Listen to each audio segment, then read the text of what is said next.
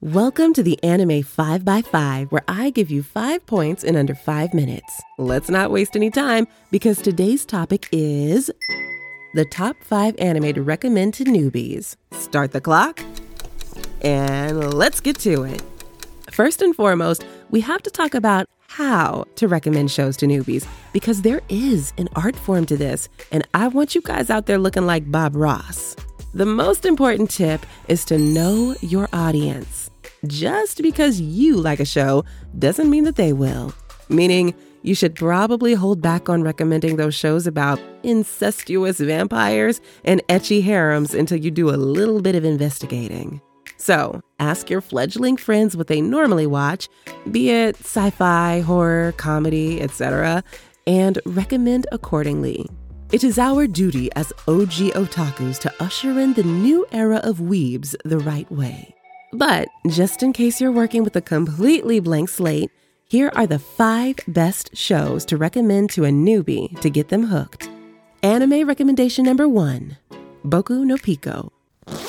Just kidding, we don't do that here. This is a family show, goddammit. Anime number one Attack on Titan.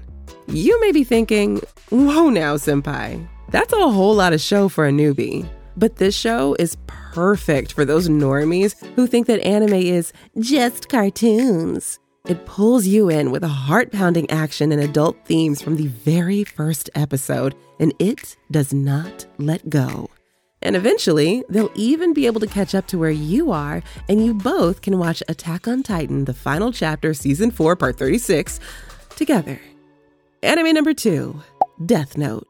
This one is for the introspective types out there that don't have time for all of those demons, devils, and ghouls. Oh my.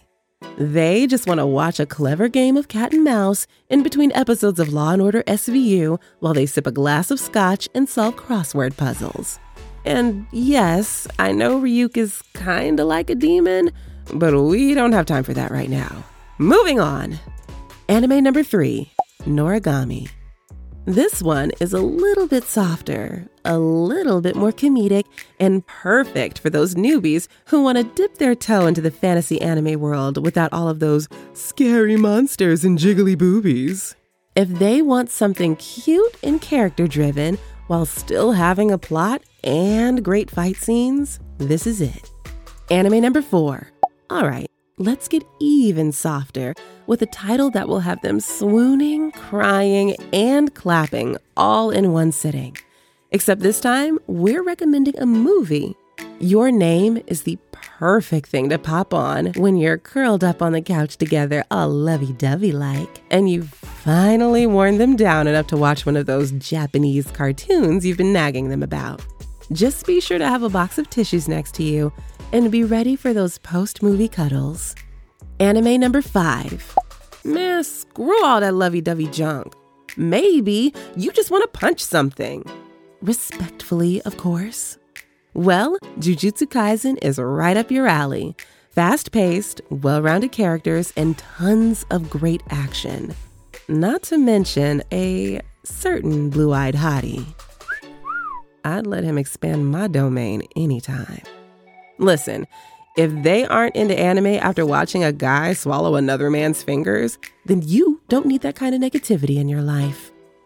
Remember to subscribe or follow the podcast to find out what the worst shows to recommend to newbies are. Until next time.